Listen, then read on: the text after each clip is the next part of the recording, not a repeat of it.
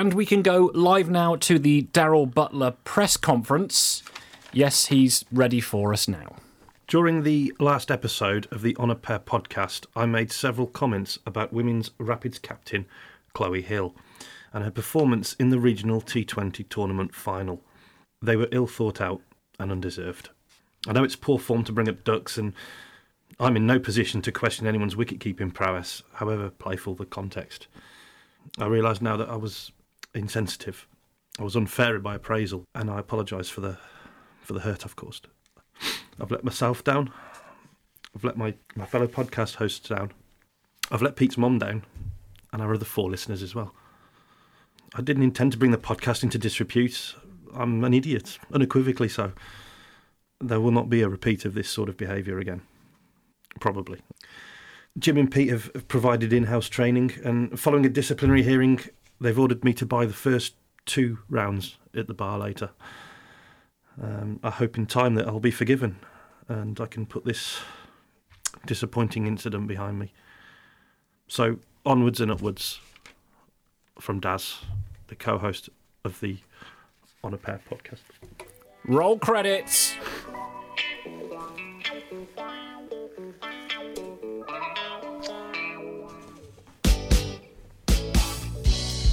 Turns in cycles, but it feels so right, just whoa. Hi gang, welcome back. It's On a Pair. It's 3 friends talking about the game they love, the team they follow, and an apology from Darryl Butler. That has never happened before. Goodness me. As always, I've got me mates with me to go through the latest cricketing nonsense. Peter de Schoenberg, how are you, mate? How was that? That was weird. Weird. I've never got an apology out of Daz. No, me neither. No, so that's new. Yeah, I'm good, mate. How are you? Yeah, I'm not bad. Busy, but life is okay. Good. Darryl Butler, how you feeling, mate? Chastised.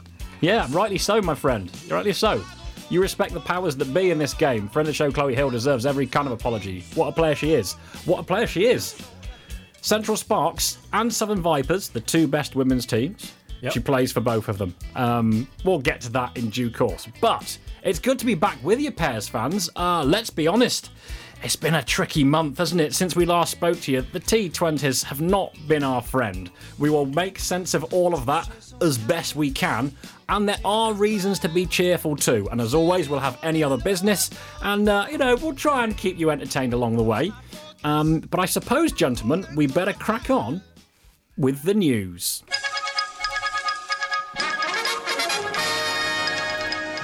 And I suppose we'd better start with the shocking news that England have won a test match.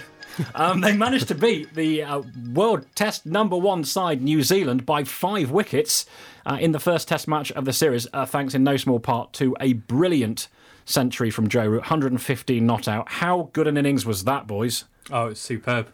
And 10,000 runs as well, 10,000 test runs. Same day as Alistair Cook. Good starts. Wasn't it? Yeah. Absolutely. Exactly the same age. Yep, to the day. I mean, he may well overtake Cookie as the all-time leading test run scorer. He's got to do, hasn't he? I do have more significant England news, though. Oh, go on. Ollie Pope has just hit 100 at a ground that is not the Oval. He's got his 100? Yep, 119. Okay. We're recording on Sunday afternoon, just so you know. So the second test is underway, and Ollie Pope's got 100 batting at 3. Goodness me. What a difference a month makes. Daz makes an apology. Pope scores a ton. What's going on with the world? Mad. I don't know what's happening, but I like this brave new world. Pete's will be up before midday soon. So there we are. Great stuff from an England point of view. It's plenty of Worcester news as well. So Taylor Cornall, he is the promising young left-handed opening bat. He has signed a contract extension. He's making his debut at the moment as well against Durham. Interestingly, we're now playing 4-day cricket, having had a month of T20 cricket, so we're going to have 1 game of county cricket, then back to T20. That's weird. It's happening, and Taylor Cornell's making his debut. So that feels like a good bit of business. Yeah, done well for the seconds. You mentioned him a couple of times in Worcester Watch. Yeah, he always seems to get a mention, doesn't he, sir? Yep. And another piece of recruitment. No one saw this coming. Why would you? So Kashif Ali has come in on a short-term contract after an impressive trial. He scored loads of runs in the Kashmiri T20.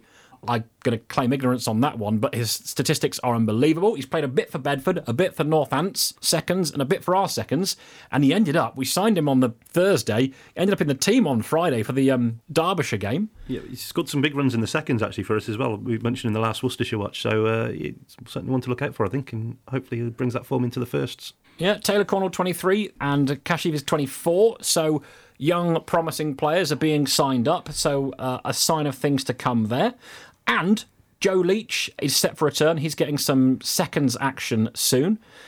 So he may well be back in the first team, well, sooner rather than later, really, because he leads the attack and, you know, we're a better side with him.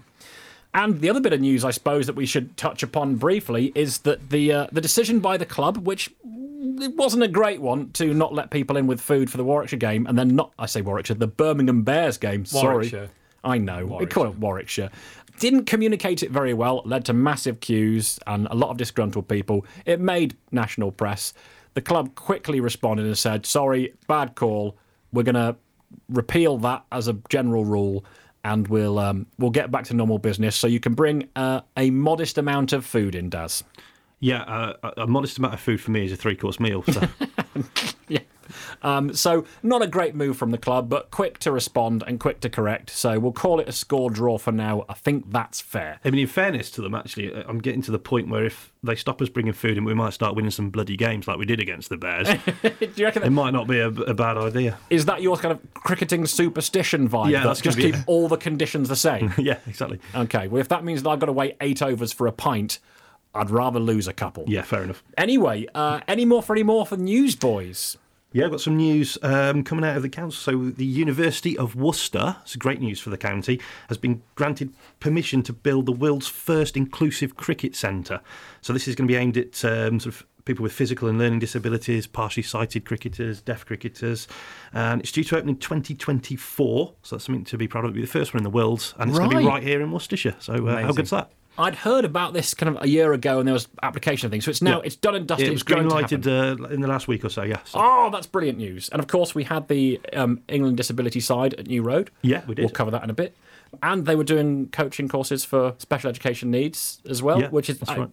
Okay. In fact, as we speak, the England deaf side and learning disability side are playing in the their version of the Ashes in Australia. So brilliant. They've had 5 2020s and both sides have won. 3-2 for the deaf side and 4-1 for the learning disability side. Well, I mean, the thing is, with a club like Worcestershire, if you can align yourself with women's international cricket and the disability cricket and that inclusive stuff, it's a real feather in the cap for the clubs. That's cool. Okay, we like this. Good news. Yep. So some good news. Okay, we like good news. Let's move on. And now, this. It's sometimes incoherent, but generally quite brilliant. Darryl's Worcester Watch. Thank you, Jim. Should we start with the Central Sparks? Why not? Why not? The Charlotte Edwards Cup runners-up. So they went through to finals day. They won their semi-final. Izzy Wong and Grace Potts reduced the South East Stars to 25 for 5. Wong taking 2 for 8 and Potts 3 for 20 before they recovered to 104 for 8. The Central Sparks from 59 for 1. Had a bit of a struggle on, but they got home by 2 wickets in the last over.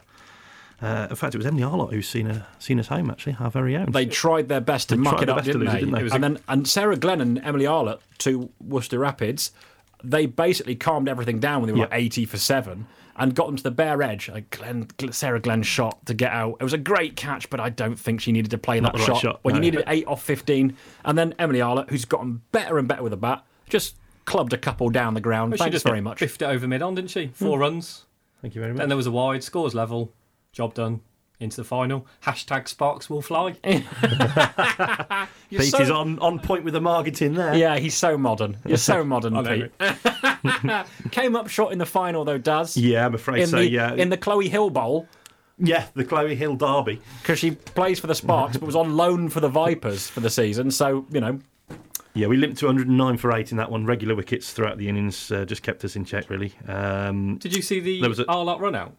No, I didn't. It was amazing. I'd go back and watch it. I still don't really know how it happened. She sort of punted it up to mid-off. Bowler scrambled, stopped the ball and sort of threw it behind her, blind, and ran her out. Oh, I didn't see that. It was really good bit of fielding. Everyone looked astounded. That's the sort of thing they teach people. You see them practising the sort of blind run-outs, don't you?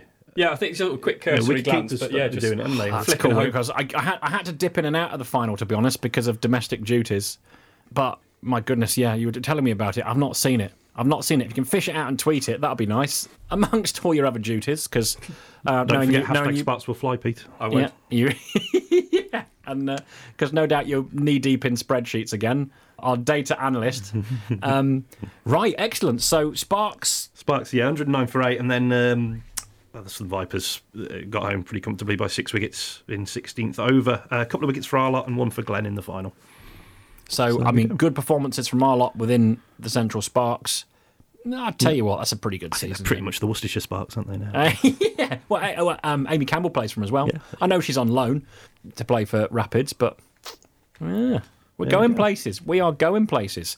So, Daz, any more for any more? What's to watch? Well, should we move? Well, I'll move very briefly onto the second 11 because their T20 campaign has been as bad as the first 11s. So, right, okay. 1-2, lost 7. They finished second from bottom. Just ahead of Yorkshire, so less said about that the better. They restart championship duty on the 13th of June with a match against Leicestershire at Barnt Green, so we'll hope for better fortunes there. Yeah, quite right. And that's it. No, it isn't. Why is that, Pete? Ben Gibbon, yes, of course. Pete, that was really officious of you, wasn't it? I know. He was just like, no, it isn't. Yep. That was like a school matron, Pete. Yep. Stern but fair. Do I have to apologise to Ben Gibbon now? No. I think... Sorry, do you want me to do that again? What? Sorry, Daz, I do think you've missed something. Oh, yes, Ben Gibbon. Yeah, no, I liked the first one better.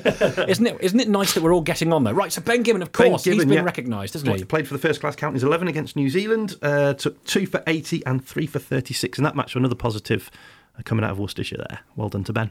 Yeah, and he got Latham twice, didn't he? He did there, twice, yeah. I tell you, he's had a pretty good go of things, hasn't he? Yeah. So good, promising young cricketer. He got Mitchell as well, I think. Mitchell got to a 50 and clean bowled in with a beauty. Well, look, if you're taking out Test standard cricketers, something that Broad and Anderson haven't managed to do yet. So yeah, Ben Gibbon. There we are. Yeah, there good stuff. Okay, Broad and Anderson. And their end of Worcestershire watch. Great stuff, Daz. Good on you. I'll tell you what, you've got better since that jingle. It's a good jingle. Yeah. It's a good jingle. Your wife, I owe your wife dinner, I think, for that jingle. All right, Jim, do you want to get to the pub while they have dinner? Yeah, why not? Good. You're coming, though, right? Yeah. Okay. I felt like that wasn't... I mean, I sensed that was the meaning, but it wasn't clearly stated. Good, okay. Have I still got by the first 2 rounds? You have, for me and Pete. Geez. Yeah, okay, this is working out well.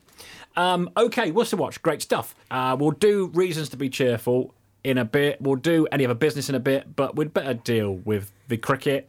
And it's been a tricky old month or so. We're not going to go through every game because I'm not sure any of us have the emotional dexterity or the suitable support networks to get through what might be a very challenging half an hour or so. So we'll go through the key points. It's kind of a complex situation. There are things that went against us. There are decisions that weren't great. And there was just some pretty average cricket, not even that being played. So, Pete, Captain Brearley, steer us through these choppy waters, my friend. I'll do my best. Right, so the summary is that we've played 8 T20 matches, we've been battered in some and lost most, and we are rooted to the bottom of the table. That's the headline.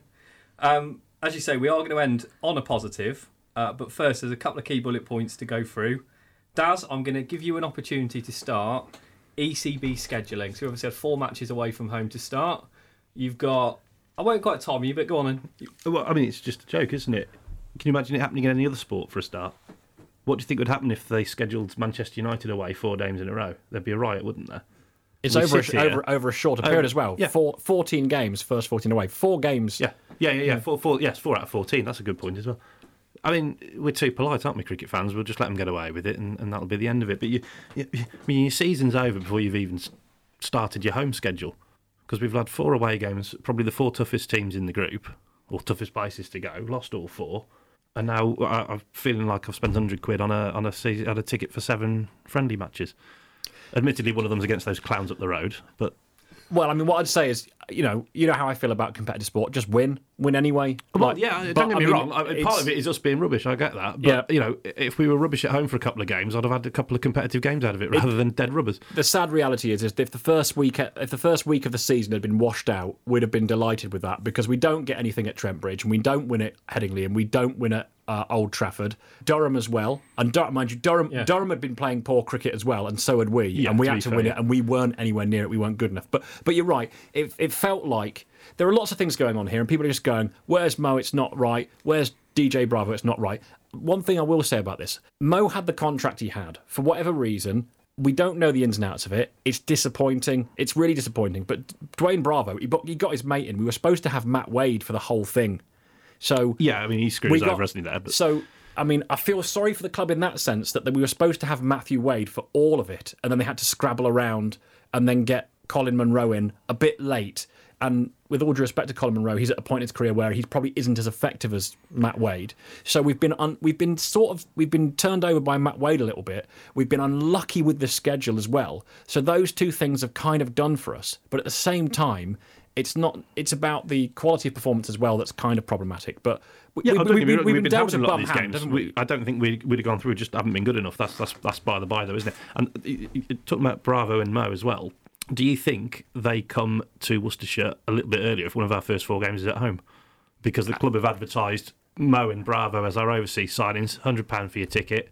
Now, the first four games are away. They haven't played the first four. Do you think if the second game's at home, they suddenly are available for it because the club wants marquee signers to be playing at home? That's a really good point, because their value is in getting people and seats at New Road. And if we lose four away games, it feels like... It's difficult, isn't it? Because there was obviously a lot of chatter going around about, Livingston was back paying for Lancashire and other players were available. Both of our players who played for CSK weren't available. We don't know what was going on contractually. There's a lot of unknowns, and obviously that just leads to speculation, which is the problem. My issue with the DJ and Mo situation is that they've made Mo captain. And when you haven't got a player that plays for you, as you said, Jim, last time round, Mo's not a Worcestershire player, and that's the generally the feeling these days, that he's not. Why have him as your captain? What does that say to the rest of the squad, and what does that say to Ben Cox? Well, it's a fair point. And on the Mo thing, he's done a lot for Worcestershire County Cricket Club, and he does a lot for our profile, and we've won trophies because of him. And if we were going to win anything this year, it would have been because of him. But, I mean, he was on Test Match Special. He was basically saying that he is talking to other counties and that, there are rumours of Yorkshire because he's best mates with Adil Rashid, but he is talking to other counties. He won't be at Worcestershire next season. We know this. It's not going to happen. It's his last year. My concern with it is I can think, well, if it was me last year and I'd been there for 15 years, I'd want to be there at every opportunity to get the most out of my last year. But the reality is that the Northamptonshire game, just before the Derbyshire game, and he was interviewed afterwards, very, very candid on the radio, saying, people are saying that confidence is low, there's not much confidence in the side. And he said, there's not enough talent either. And I don't mind you digging out your team and saying, we need to be better than this. If you are the captain and you're going to be staying there for the whole season and potentially beyond that to help drag them out of it and bring them with you. And if you're scoring some runs yourself as well. But his form's been no good. He's going off to play for England in the Netherlands for a bit, and he might play a little bit later on in the T20 Blast under contractual obligation, but he's not sticking about next year. So he's basically he said that the team lacks talent. There is talent there, but they're a young side, a lot of them. I don't see the value in digging out your teammates if you're not going to be there as the star, leading by example helping them out. Absolutely so right. That's tainted it a little bit for me. And Mo's not... I don't think he's a contentious guy, is he? He's generally speaking a polite, well-mannered, nice lad. So he's obviously frustrated because he wants to be winning stuff, and I get that, but that's not how you lead a team, man. No, absolutely. Right. That's my first two bullet points. We've negated that. Just on the ECB scheduling, I do think there's some mileage in us looking into that a bit more in terms of home games and what Worcestershire... Well, I mean, a little bit of research just on scheduling in general, not just the T20 stuff. I look back at some the fixture schedules from 2003 onwards, because it was the first year of T20. I mean, we had four competitions back then as well, like we have now, and there were, on average, between 21 and 22 days of cricket at New Road on either weekends or bank holidays. This year there's 11. Wow. It's mad, that. I mean, it's not an accident. It's not like they just never thought of it. It used to happen, now it doesn't. It used to happen regularly, now it doesn't. Now, I'm not going to say it's a deliberate ploy to stop it, but it's very careless. At best, it's mismanagement. At worst, it's deliberate. Every weekend, you were either home or away, and you could guarantee there'd be game on the Saturday and the Sunday. There'd be cricket on. I really loved it when they used to have they'd do the 4-day game, and they'd do Thursday, Friday, Saturday, and then do the limited overs on a Sunday, and then finish which is a bit weird to mess with your noggin. But they actually had a time as well where you'd do like, you'd be at home to Somerset on Thursday, Friday and Saturday in the 4-day stuff. Then you were away at Kent in the Pro 40 and then come back and do another day. I mean, that was bonkers, but a lot of fun. I mean, they got it better when they started the 4-day stuff on the Wednesday to Saturday. And then the Sunday, the 50-hour stuff on the Sunday. Well, let's look into it. Let's do another spreadsheet. I was going to say I want another spreadsheet. That was words that was just about to fall out my mouth, and I heard it. Well, Daz, didn't you once, just as a technical exercise, do an entire summer of fixtures? Yeah, I mean, it does sound loserish because it is loserish. But I mean that's very, very impressive. Where you get on bank holidays, you get local rivals playing against each other. Absolutely. Put all the tournaments together. Everyone knows what they're playing, where they're playing it, how they're playing it. And there's nothing wrong with T20s being on Thursday nights. Do you know what I mean? When people are finishing work, whatever. But let's have some on the Sundays as well. Yeah. Let's look into it then, Daz. Yeah. Right. So those are the first 2 points. We've nailed those. So what do you think, Pete? Now we've only got to deal with batting, bowling and fielding. What's the rubbish. That's that. The Martin Johnson, the Australian journalist, the 1986 Ashes, and the England team went over. And he said, "There's only 3 problems with this team: they can't bat, they can't bowl, and they can't field." I'm gonna start with bowling because for me that's where the issues lie in these 8 games. I feel like the bowling unit has done well in patches, but it's not been consistent. And when you look at economies, you know, Pannington is going at 11.7, Waite 10.66, Morris 9.9. You know, when we were successful in 2018 and 19, and you look at successful sides at the moment in this year's tournament, they're going at 7 or 8 and over. We're just leaking too many runs. There's too many bad balls. So they've had little moments. Pennington against Warwickshire had that burst, took a couple of wickets. They've all had really good moments. It's just not being consistent enough. And they can't string multiple games together. You know, Bravo has got one of our best economy rates, but when in that game that was nip and tuck against Leicestershire, what was it, 1 for 43 or something he went 4 off 4? And their overseas player was 5 for 10 off 4. You know, I'm not saying he should have had those sorts of figures, but we just need it to all come together in one game, and it hasn't. Inconsistency is the word, because you're right. So Charlie Morris will have a good game one week and then have a bad game the next, and so on and so on. So the players can't put 2 good performances together in a row. So it's hard to know what our best team is. You can tell a team isn't doing well when you're chopping and changing, and there are 2 or 3 changes every game. And then add to that, we're not putting good overs in a row in a match. So we're not putting good bowling performances. We'll have a good over and then a soft one, then we'll have an all right one, then there'll be another bad over, then a good one. So when we always seem to have like 1 bowler or maybe 2 having a reasonable day, they're not being backed up by everybody else. So we don't know what our best team is. The bowlers are inconsistent on an individual basis, and within the context of a team, they're inconsistent. I think what you see with Mo as well, trying these one-over spells, lots of one-over spells, changing it up. And you go, Banton comes in for a game, he opens the bowling, then you know Baker's in and out. It doesn't seem like we have a plan. We don't have a plan. I feel like we've got a plan, and when the plan doesn't work, we haven't got a plan B. Well, the plan hasn't worked, so that it's just basically, we're going to change the team again because so-and-so wasn't very good last time out, and then we'll give someone else a go, and it either works or it doesn't. And we can't put 2, 3, 4 good overs together and build pressure. The one time, actually, I think there's an exception to that. The one decent bowling performance, really, I thought was the last game, which was Derbyshire, when we kept them to about late 160s. And we kind of think, well, that's eminently chaseable. That's going to be a game we're going to be in. But again, within that game, there's one bowler that has had a real off day. That happens. It does, but not none for 40. It was none for 45 off 3, wasn't it, Charlie Morris? Yeah. Look, it wasn't great, but at least within what we were complaining about is that there were a couple of players who bowled reasonably well against Northants, and then actually had a good game. Mo led from the front and bowled nicely, and people backed him up. Someone having a bad day, that's okay. You can live in a world where 3 overs aren't very good. And I think, given our lack of confidence, poor form with the ball, keeping them to less than 170, you feel at the very least we are in this. Oh, absolutely. I mean, it turned out we weren't. Yeah, but at least it felt like a control, that we were in control. Teams weren't getting away from us. Bowled pretty well at the death, actually. Yeah, very much so, yeah. You know, I'd say you're absolutely right with the consistency across the board, but we can't put. Not only can we not put good bowling performances together or good overs consecutively together, we can't play complementary cricket where the fielding is also good and the batting is also good. So, just one last thing for me on the bowling side. I mean, I did have this conversation with somebody on Twitter, which was just to say, you know, this is, as a caveat to that, an inexperienced bowling lineup. Waite had never played T20 cricket for us when he during his loan spell. That was his first run out. Baker's in his first season of T20. Pennington's kind of only in his really, I would say, second. He did play a handful of games in 18, 19, but he's still relatively inexperienced. Yeah. Brown's had a couple of seasons out through injury, and just on Brown, I think he's showing signs of getting back there. You know, I think he's bowling better as the tournament's gone on. So nice to see him back. Baker's also, I'd say, I was worried for Baker a little bit because he's got the height, which means that his natural length is easy to get under, and good players will go after him. I thought against Warwickshire, after a few games, he was bowling a bit quicker and a bit flatter. So there's real scope for this team to learn. But yes, I'd agree that Brown has looked to be not back to his old self, because his ability to chuck out those splitters and the knuckle balls and the cross seamers and everything else, and then have that effort ball as well. Yeah.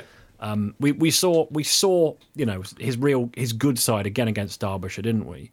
And then you know, in terms of if you want to make changes, the players that we've got to bring into the side don't have much experience either. Finch, Banton, so the bowling attack. You know, last year we had Sodhi and Dewey Hughes as our bowlers. Dewey Hughes. I miss Ben. And the batting was light. This year, the bowling has gone with pretty much, you know, local players, apart from Bravo coming in to supplement. And it's just inexperienced, and its heads have dropped. The other worry with Mo and Bravo coming in late, wasn't it, was that they might take two or three games to get into their stride, like Dewey Hughes did. You know, he wasn't great for the first couple of games, was he, last year? And then by the end of the campaign, he was bowling very nicely. But absolutely. So. Yeah, well, it's a really good point, actually, about us being bowler-heavy, you know, and not having enough power. With the bat, and then they've gone and tried to address that by signing Pollock and signing Munro. Then opening with Libby. Pollock's been ill. So we were always going to be less experienced with the ball, but we were going to counterbalance that by being more powerful with the bat. The problem is that we have been poor with the bat. So that what was going to be our perceived strength, because on paper, especially with the emergence of Jack Haynes, he's been a revelation, actually. He really has. That you think that Pollock and Dolly, and then potentially with Mo, and then Haynes, and Munro, that's a really strong top five. That's a six-hitting top five, which we didn't have, but they haven't produced. In fairness to Haynes and Libby and Munro, before the Derbyshire game, averaged around about 30, and that's the benchmark. So that's actually pretty good, but it's kind of been three out, all out, because no one else has really... I mean, little moments where, Barnard got a nice 42 against Northamptonshire when the game was gone, and Cox has hit a few 20-odds, but never going to actually give us an opportunity to win a game of cricket. So you feel like it's got to be one of those three all the time. I think I chucked some stats in the group yesterday, didn't I, doing some work on T20 scores. I think last year we averaged, 153 for six, and I think this year we're 159 for nine. You know, wickets are tumbling. But they're having to go after it because the top order hasn't held up, and you can't rely on... Well, that's what happened against Derbyshire in the last game we played, wasn't it? Haynes and Dolly were batting really nicely, but they were already under pressure because we're three wickets down and the run rate had shot up. Yeah. I mean, if you look at how many times we've been bowled out, We've chased five times and lost every time, so I found it odd against Derbyshire that we won the toss and decided to basically to have a bowl. We haven't had to chase massive totals, and we've come up really short. Apart from the one, Northants. Oh yeah, okay. So that's that one game where you've just got to swing from the hip. The caveat to that, which you can always get really turned over big time. Absolutely. In those situations. Yeah, so you can take that outlier out. And it's also worth noting with Northants is we're not the first team they've done that to. I think they've got 3 200 pluses this year. Yeah. With Chris Lynn at the top of the order, I think he's had a couple of hundred. So if you're chasing 200, 220, you know you've just got to swing from the hip, like you say. And if you get bowled out for 100, then so be it. But it's the games against Derby and Leicester that are the problems. The 170s and the 180s we can't chase either. So in 154 overs of cricket that we've batted, so in 8 games we haven't completed all our overs, so 154.4 overs, we have been dismissed 69 times. We've been bowled out twice, we've been 9 down, I think 4 times, 8 down as well, so we can't bat in partnerships. And I know to a lesser or greater extent these days, if you're chasing something half decent, you know, or a big total, it's basically you go from ball one. And it's that kind of England way, so you just keep going. And that's fine if you've got players that are in form. But at some point, you have to build a partnership and put them... No, we just don't put bowlers under pressure. It's so... You don't need to do that when you're chasing 160 either, do you? No. I mean, the Colin Munro dismissal where he was just run out, lifting his feet, having it hit his pad, and the wicketkeeper just wetting Brooke Guest just whipping it. So, I mean, it's sort of... It's sloppy, so... Couple of good knocks from Munro, though, to be fair to him. He's had a couple of failures, but he started off really well. Was a bit of a shining light in some poor performances alongside Haynes, as you say. It's just we've not been able to do it enough. Like the bowlers, we haven't been able to string enough together. Well, we've had three players, like I said, that are averaging around about 30, which is a good average in T20 cricket. But then they can't all, over 8 games, they can't all be doing that at the same time. So one will go or two will go and get a decent score, but we can't post a decent score or chase a decent score because there isn't enough support. I mean, what sums up our season, the Derbyshire game, the third top scorer in our innings, chasing 168 or 169 to win, was Pat Brown with 9 not out because he was just milking singles in the last 4 overs. Because the game had gone, 9 not out in 20 overs, our third highest score, in a game that was winnable at home with, arguably, our strongest lineup. Yeah, so. Absolutely. Yeah. And then finally, I think with all of that, we don't feel your big thing does. Fielding hasn't been on point. Hasn't been, has it? Too many mistakes. Confidence, perhaps. Drop catches. Lack of confidence. Things going through legs. I mean, in fairness, actually, again, talking about the Derbyshire game, they were even worse in the field. Oh yeah, Derbyshire were poor, weren't they? Derbyshire were poor, yeah. I mean, that drop catch was hilarious, wasn't it? When they collided into each other, it was Scrimshaw and... Mark Watt. It was that was just agent Scrimshaw, though. That brilliant. Was doing us a favour. Yeah, and Worcestershire were decent in the field that day. A lack of confidence is an absolute intensity killer in the field where people are kind of... You know, we've seen a couple of absolute howlers of drop catches from Worcestershire and, you know, some sloppy ground fielding. And you think that was the one thing where... Regardless of our ability with the bat or the ball, we had intensity in the field, we had hunger, we were fit, we were strong, we were quick to the ball, we'd fizz it in over the stumps, and there'd be that pressure on the batsman. It's like, don't you dare run two to me. Yeah, and you know, it was sort of exemplified really by Ross Whiteley out on the as a boundary rider, who was just dynamite. And we're just a bit soft and apologetic, and I think that I agree. We've forgotten how to win games of cricket. And that lack of confidence means I'm not sure if I really want the ball to come to me. And they won't say that, but there's always that kind of psychological thing. If a catch goes down, you go, I don't want it to come to me next in case I drop it. So we don't look like that side that can make up that 10, 15 run difference or put that extra bit of pressure by turning those twos into ones or getting those run-outs and looking busy and looking aggressive in the field. And chirpy as well. They seemed really quiet in the field. It always used to be really chirpy. That's something, I mean, you said Mo talked about a lack of talent. That's something you don't need to be talented to be good at fielding. No. And the team were the best in the world at it 3 years ago. I mean, we were genuinely brilliant. Oh, I would struggle to name a better team in the field than Worcestershire in the year we won it in 2019. Yeah, I think you're right. I strongly agree. Possibly with the England T20 side and the one-day side for a little while when their fast bowlers were like Chris Jordan and David Willey. I mean, they were dynamite. But the other side that was good in the field internationally was Bangladesh. When they started winning ODIs, a lot of that was their fielding drill. They'd got the fielding drills right and they'd stopped making those mistakes and everything came from that. It is what it is, and what it is just naff, and we just haven't been there. Worcestershire is a club that is the sum of its parts and it hasn't come together this year.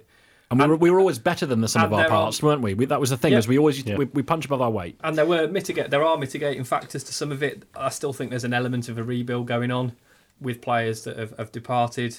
But that's not an excuse. They just haven't been good enough. And I don't think we can sit here and say anything different. And they'll know that as well. I imagine, because we before the game against Derbyshire, me and Daz went down to the nets and they were in the nets and they were working hard and they chatted and said hello. And you could see that they were... they're not trying to be bad. They're not trying to lose. And this is something that fans, I think, you know, I understand all the negativity. It's understandable given it's been so poor and people have paid money and everything else. I don't like the personal pops. There's quite a few personal attacks on players or management that go a bit far for me. But I get it. And I'm not going to necessarily say anything more about it. I've apologised for that one, mate. Jesus. But, I mean, it's going to be, you know, we've just been that poor that you're going to get those comments and you know, they'll know that. with regard to the vitriol on social media and this kind of weird thing where we want it in 2019, therefore we must be brilliant all the time. It's like, it's not going to happen. It is cyclical. It doesn't look like a team that is... like they're not hopeless. They're not an awful team. They've just been not good this year for various different reasons. It hasn't panned out, and it sort of started with the Matt Wade debacle. And then they were, you know, chasing their tails a little bit. And it all felt a little bit cobbled together. And then if we'd have opened up with... Leicestershire running foxes at home, you know. Upton Steelers. And maybe Derbyshire away to open up. Things may well feel slightly different. If you're in that situation by which the Lancashire game gets rained off where we never win, and suddenly we've got 3 or 4 points from the first 5 games and we're kind of still in it, then I think it's a very different season. And the doom merchantry, I find it sort of distasteful. It's like, well, it's almost like, are you trying to have a bad time? I'm with you, like, be annoyed. We were really annoyed about the performances, really disappointed, because I was looking forward to it. We felt like we were going to be good this year, but that's competitive sport. There are things the club, I think, have gotten a bit wrong, and there are things that have just gone against us, and sometimes you come up against a good performance, and so it's sort of been a... with Mo and DJ Bravo, it's been a perfect storm, really, of how a season can go wrong. And it's happened, but there's a nucleus there, I think, of good young cricketers. And everyone having a go at Gibbon. What do they want him to do? Yeah. Like, can you just tell him, score more runs? That's And also, those calling for a return to Kevin Sharp need to remember he's still there. Yeah. Yeah, he's not gone. So I think people need to just have a look at the hierarchy a little bit. Yeah, and people shouting for bumpy roads again as well. I'm like, we're not going into that, but there was some stuff going on at the club there, behind the scenes and the culture at that club that I don't want anywhere near Worcestershire County Cricket Club ever again. However, before we go down a complete dark alley, shall we go to some positivity? Oh yeah, Darryl Butler said after about game 5. Even if we lose every game, so long as we beat the Bears twice, it will be a good season. Should we talk about the Warwickshire / Birmingham Bears then, Pete? Let's. Wasn't it great? We had a great day, actually, yeah. We had a really good day. We were there as sponsors of Gareth Roderick, who's keeping wicket in the county championship game at the moment, in place of Ben Cox. And we had a right good jolly up. We did. We drank alcohol and beers. We got a bit leery, more than others. Oh, yeah. So we might have had a couple of drinks. We might have enjoyed the fact that smacked it all over the place and got 217 or whatever it was in the first innings. And I've been doing a bit of commentary for the BBC. I made the boys sit right by the commentary box where it is in New Road so I could get used to the sort of angle for when it was my go. The thing about that is that they've got effects microphones. And Daz might have got a little bit excitable. This is why Pete took me to the pub beforehand, isn't it? A lot of movement around the ground at the moment. So how did that make you feel then, Daz? It's very happy. Did it really? Very pleased. The only thing more pleasing was watching children have their sweets taken off them before the game. Oh, Daz. Oh, yeah. I can't stand children. We'll look forward to the next apology. Freddie.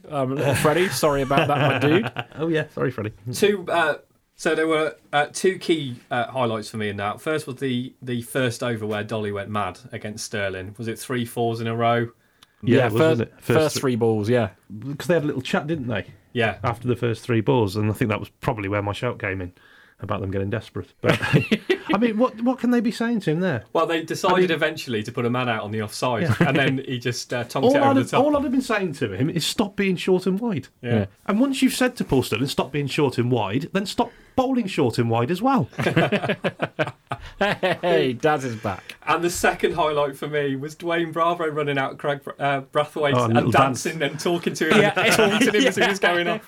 Yeah, good shout. I mean, I know Bravo turned up late, and I know there's a bit of animosity, but to be fair to him, that alone was his match fee for me. Yeah, he gets involved, actually, doesn't he? He likes a show, and he likes to get involved with the crowd, and he does do that. I've watched that power play back, I think, 3 times, watching Dolly and Pollock go mad, and yeah, loved it. Yeah, it was a really good day, and it was good to be at the cricket with me mates in the sunshine, and although the scorecard suggested they got sort of somewhere near, we outplayed them. We were too good for them.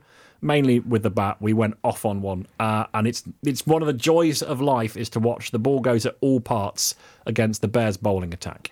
There were a few issues with the day. I mean, Pete, we went to go and get beer. It took 8 overs. Yeah. Idiots. So I don't know why you bother with that. Well, because we've got to drink when we're in your company, mate. Otherwise, you know what I mean. We need some sort of anaesthetic for the mind. I mean, you got in just before me. I think I walked in the ground about 2 o'clock, queued for 25 minutes, and we'd move forward about a yard. Yeah, it wasn't great. Basically, I don't do queuing either. I don't like queuing. Just get pouring from 2 o'clock. Yeah, line them up on the bar. Yeah, absolutely. Yeah, baffling. Well, I mean, what I would say about that is, the provision of refreshments was not very good, but at the same time, it's really hard to recruit to those positions at the moment. It's really hard to get people in, and you could tell there were people there that hadn't done it before. So I can just about cope with that. I mean, I can just about cope with living in a world where... I can cope with it if they let people take their own drinking. I brought a mate with me, and he had his bottle of Coke taken off him. What's that all about? That was the particular gripe, wasn't it? It was slow for the bag searches, and then it just wasn't communicated. They've always allowed food in, and then suddenly they're not, and not enough people know. And so you've got a full house with people having their food taken off them and kids having their sarnies and chocolate bars taken off them. It's not a good look, is it? This did, though, make me think about sometimes at New Road with Daz where I wish food had been taken off us. Because I can remember two instances in particular where... God, here we go. Once you turned up with... you used to work in a chippy, didn't you? And you turned up with cold chips, cold pie and cold something else. And I would know. I wouldn't. You did. Genuinely, you got out a portion of chips. I'm not having that. And we were sat in front of the old electronic scoreboard and you were munching through a cold pie, and then halfway through... Cold pie's fair enough. Cold chips. It's halfway through, you turned to me and went, "Sorry, do you want a bite?" And I'm like, "No, that's disgusting." I would never... this is... absolute crap, because I would never offer you any of my food. Yeah. And then the second one, which I've got a witness for, was you bringing in your own sandwiches. So you bought in a loaf of bread, pack of ham, pack of salad, and a bottle of salad cream. And you left the salad cream to go warm all the way through the day. You made your first sandwich at 11 o'clock. And then at 4 o'clock, you made another with your salad cream. But at the end of the day, we left the ground and you went, "Oh, sorry, I've forgotten me salad cream." And you went back to get it. Well, I probably saved it for the next game because I have salad cream on my chips. I was surprised you knew what salad was. 6 hour warm salad cream. Yeah. Salad cream. We made you throw chips. We made you throw it in the bin, and you complained for half an hour. Oh, rightly so. It was probably the 20p stuff, own value brand as well, wasn't it? Goodness me. Well, I mean, the other end of the spectrum, when I used to live in South London, and my closest team was Surrey, so I'd go and watch them. It was the back end of Solanke's career, and he was playing there. I think Gareth Batty might have been as well. So I used to go and do a free after tea. Yeah. So I'd go down to the local deli and get a couple of nice vegetable samosas, and then a bottle of Chablis. Oh, of course you did, yeah. And a Guardian, for the lefty liberal. Yeah, it would be the Guardian, wouldn't it? Yeah, mung bean eating sort like me. And so that would be it. That would be a cricketing experience at Surrey with Chablis and food from delicatessen, as if I could be any more crushingly middle-class, middle-aged and white. I tell you what, a piece of advice for them maybe to keep customers happy is do what happened when we went down to Essex at Chelmsford for a floodlit match. It was the year we won the title, 2007 it would have been then, the 40-over title. And as we come out of the ground, there was a bloke selling burgers, hot dogs, and he had scones and... is this scones or scones, Jim? You'll correct my pronunciation. I think either is acceptable. Yeah, I think I go with scone, because then you can do the joke, can't you? Yeah. But anyway, so as we're coming out of the ground, he's just lobbing all the leftover food towards us. It was like feeding of the seals. It was great. I was just pushing all these kids out of the way to get to the front. Absolutely superb. So maybe stick a tenner on the ticket prices and then just give away the burgers. Yeah. Oh, no, don't suggest that to them. They'll probably do it now. No. Right. Well, I mean, the eating habits of Darryl Butler. I didn't see this coming. But, it's a nice change of pace from your mum's hamper. Well, that's the problem, isn't it? She always makes a hamper, and now she's got to make a modest amount of food. That doesn't work as a podcast title. She always makes a modest amount of food in some sort of receptacle that is smaller than an A4 piece of paper. Is she not allowed a hamper now? Because, it's not directed at Anne, but when you see people bringing in a huge hamper and taking up 6 seats in front of them, that does annoy me. Well, that's why they've done it, isn't it? To try and limit the bags to stop people from taking... You're having a go at another woman, are you? Yes. Another woman that's been good to you. You're an idiot. Right. There's only two of them on the planet. So. I know. Right, T20, done, move on, rubbish. Right, okay, so we promised reasons to be cheerful. We've hinted on a few of them. So, to try and cheer you all up, should we just do this in the round, and we'll just name stuff about Worcestershire County Cricket Club that currently makes us feel good? Okay? Beating the Birmingham Bears, that feels nice. So let's get some energy back in the room and feel good about the cricket again, because this is the whole point in us being here. So I'm going to go first. I'm going to start with the women's Rapids coverage from the club and their official channels more frequent, more consistent, very much welcome. Yep. And after they won the T20 regionals on finals day, they got a lap of honour round the pitch before the Leicestershire game, and they got invited in for PIMS, and they gave them a trophy, and they got the credit and the adulation they deserved. And I imagine you were at that game. I imagine you were hiding in the toilets to avoid Chloe. I thought I had a death stare off Chloe, so I dived down to the back of the dolly stand, queued up for the toilet. And so what was that like there? That must have been good. Yeah, of course it was. Great fun, yeah. Great reception for everybody as well. It was good. Yeah, all the way, carried on all the way around, as you'd expect. Good stuff. Good recognition, love everything about it. Well done the club for that, and well done on their comms in general, because they've improved their comms and the stuff they put out this year. They've still got improvements. They've come on a long way this year. Yeah, you think about how bad the social media stuff and the communication stuff was a few years ago, and it was sort of a bit laughingstock. And now it's tight, now it's good, and they're receptive to stuff. I think that's the key, isn't it? So, Pete, reasons to be cheerful. Well, reasons to be cheerful are that there are worse teams in T20 history than us this season. And this was a question posed to me on Twitter. So, in 2018, Middlesex lost their first 8 games, twice having scored 200, and they only won 2 games all campaign. Rubbish. In 2017, Durham managed 3 wins, but they finished bottom with 3 points after they had points deducted. Unlucky. And in 2014, Derbyshire only won a single game, and that single game they won was against... Worcestershire. No, Warwickshire. Hooray! So Derby, rubbish. Warwickshire, rubbish. Excellent. Darryl Butler. Who cares as long as we beat the Bears? That is all I'm interested in. We're going to beat those clowns twice. We can lose all the other games. And I can lord it over my Birmingham friends. There we go. Sorted. Okay, so that was it. You're taking regulation victories over the Bears. Our annual win at Edgbaston at the end of June, and we've even beat them at home this year. So that'll do me. Okay, brilliant. I'm going to go again. So before the Derbyshire game, they had the England disability side playing the Lord's Taverners. It was umpired by former MCC chairman Mike Gatting. It was a really good game of cricket. And it's really good to see that sort of thing in conjunction with what Daz was saying about the new facilities that are going to be built, which are going to make Worcestershire an important place to be in the world of cricket, away from the first team, which I think is important, and ingratiate themselves to another part of the cricketing family. So having that game of cricket, and it was a good game of cricket as well, it was close until the collapse. So I think that's good news as well. I think that's a really good, positive move by the club. I think shout out to Liam Thomas, who scored 68 not out for the physical disability side that day, including 3 scoops for 4, which were beautiful to watch. You love a scoop, don't you? I love a scoop for 4. I love a scoop of ice cream. I was going to say, it's normally dairy fat, but in this instance... right, Pete, reasons to be cheerful. What else? Yes, the after-match coaching classes for the Litlands. Something which I'd have been very grateful for when I was a kid, because I was rubbish at cricket. But yeah, brilliant to see that back. Next step is to get people back on the outfield. I know that's a stage away, but yeah, love all of that after the game. But yeah, after match coaching, that's really good stuff. It looks good in terms of community. It's really exciting for a kid, because we talked before, like last season in Any Other Business, about running on to get autographs and feeling connected to the players. So yeah, I mean, I think that's it's a no-brainer, and it's good news, because the lifeblood is really, you've got to get the youngsters in and get that energy in and get them addicted to this baffling and wonderful and brilliant game. Okay, I mean, that's pretty good. Have we got any more for any more? Yeah, one more. The England women's team are back at New Road on the 23rd of July. We've got tickets, haven't we? Yes, Jim? We have. Yes. Well, we've got tickets, but we had tickets last time and Jim didn't turn up. Very good point. In fairness, heavily pregnant partner, moving her out of her house, me out of my flat, thanks for your help, Pete, and back to Worcester, whilst also trying to do a job and trying to do a podcast. And I can't begin to tell you how that was the most stressing weekend of my life. So I will be there this time. We have got tickets. And again, the cricket club aligning itself with the women's game, because they play Sparks games there. Get the women's Rapids on New Road, please. But that is another reason to be cheerful. And I feel better now. I don't know about you boys. Cleansed.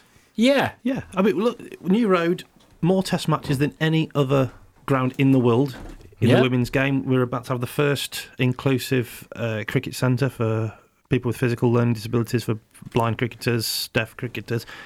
What a good place to be, this place. Yeah.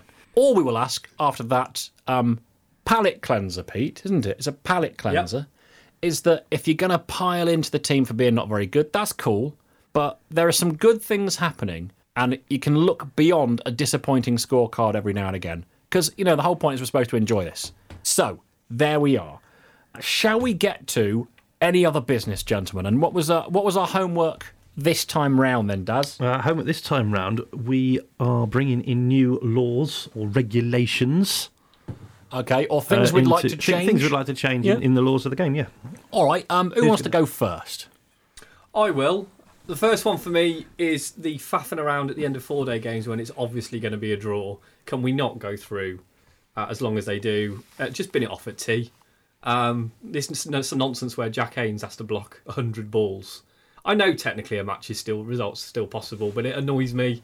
Get the game done and out the way. And then the other one is, if you've got floodlights, use them. None of this nonsense rule around, you know, prominent source of light or whatever. If you've got floodlights, put them on, get the games done. But my biggest bugbear is still slow over rates. There's no reason for it, and I think they should do heftier punishments for slow over rates. Maybe introduce something like, you know, if your team, if there is a slow over eight, you get to use two bowlers at the same time in the next innings. Multi-ball. Well, yeah, we got screwed over. Well, not screwed over. That's a stupid thing to say. We got in the Warwickshire game, the Bears game at the T20. We ended up having to bring a fielder in, didn't we? Because we didn't bowl our overs in time. Yeah. Now, all right, we'd won the game by then, but there's no need for it. No. Also, at the second Test match, England versus New Zealand, in the first 2 hours, they bowled 27 overs. And 10 of those overs were bowled by Jack Leach. Gee. 27 overs, 10 of them by a spinner, and they still couldn't hit the 15 overs over rate. Madness. I just think in any other... It's day two, they're not tired. It's madness. In any other walk of life, go, Jim, I need this piece of work done. You've got a deadline of this afternoon. If you don't get that done, you get repercussion. Yeah. Cricketers can faff around on a field, not get their overs in, and everyone just goes, oh, never mind. How many Test matches as well do they not get the 90 overs in a day? They get an extra half an hour, they still don't get the 90 overs in. Do you know what, here's my thing, here's my rule change that I'd change, sort of in keeping with that. How many overs do we lose in county cricket in April and May through bad light or dodgy weather? Imagine a crazy, wonderful world where 10:30 is a start time. You go, well, we lost a few overs because we had a couple hours rain. We'll start at 10:30. It's 10 if you can do it, but I know there's dew and everything else which might affect it. And just find yourself another hour and a half worth of cricket, and then you don't have to go, well, we'll play till 7 on the second week of April, which won't happen because it's too dark. They're capable of starting games at 10:30 in September, but they're not capable of doing it in April. Baffling. It's a crazy world we're living in. Weird. Also, I would like more interesting stipulations. So, for example, when the new ball is taken... For the side that are still bowling, it generally means things haven't gone well because 80 overs have gone.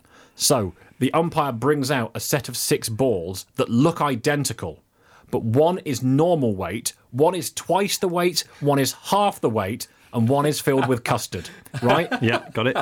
And you just pick one up and you use it. So it's a bit sort of like a raffle. I'd like some more creativity into this. Because, 1-on-1 bounce I like. Yeah. Because you know how KP said, well, county cricket's a bit rubbish, and sometimes it is a bit rubbish, to be honest.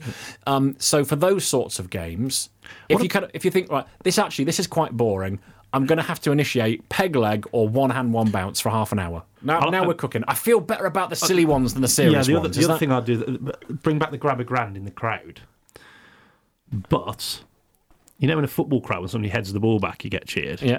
Somebody heads it in a cricket match. That's worth a grand of anybody's money. No, surely.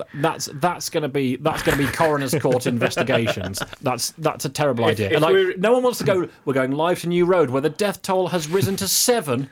7 deaths due to suspected head injuries. My concern about going to Daz and about ECB rule changes is we might have to make this episode 3, and Daz's rule changes is episode 4.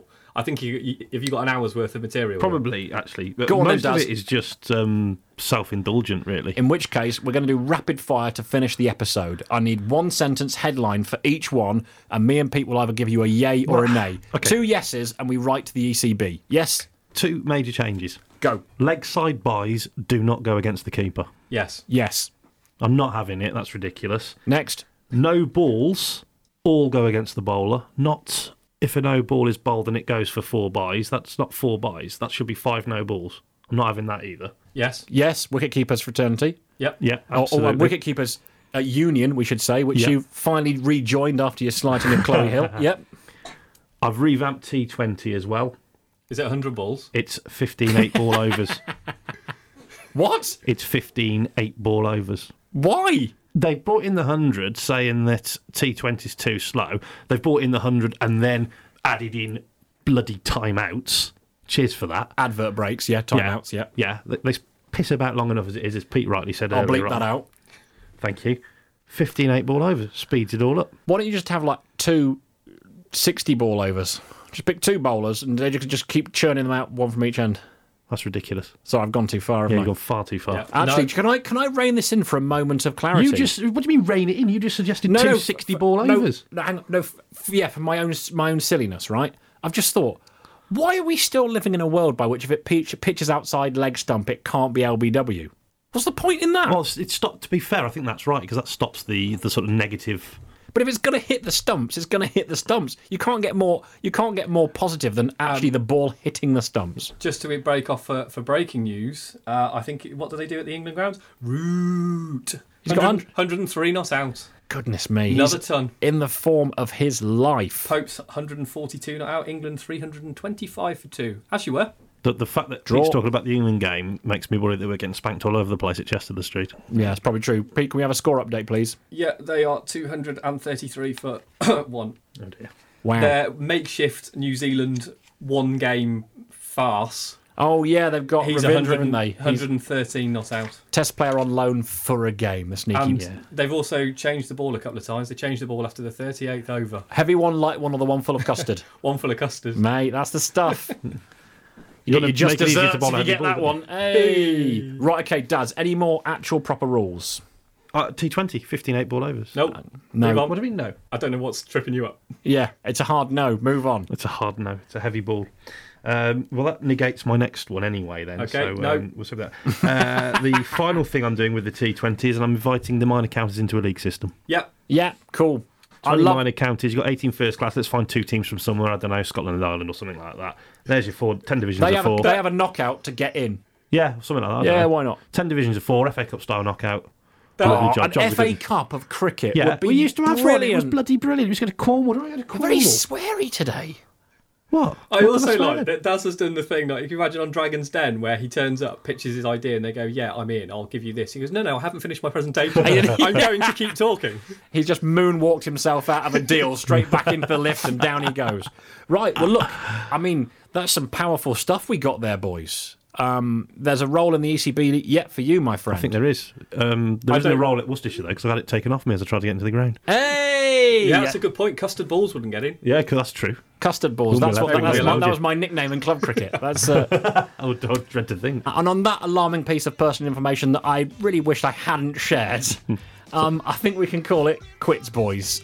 So, if you want to get hold of us, you can do it in the usual fashion. You'll find us on Twitter at @on_a_pair. If you want to get hold of Darryl Butler, it's @DazzaBbackHome, all one word. And if you want to get hold of me, I'm Jim Dale. It's @JamesFDale. If you want to get hold of Peter de Schoenberg, he'll be rifling through everyone's custard balls. See you later. Peace.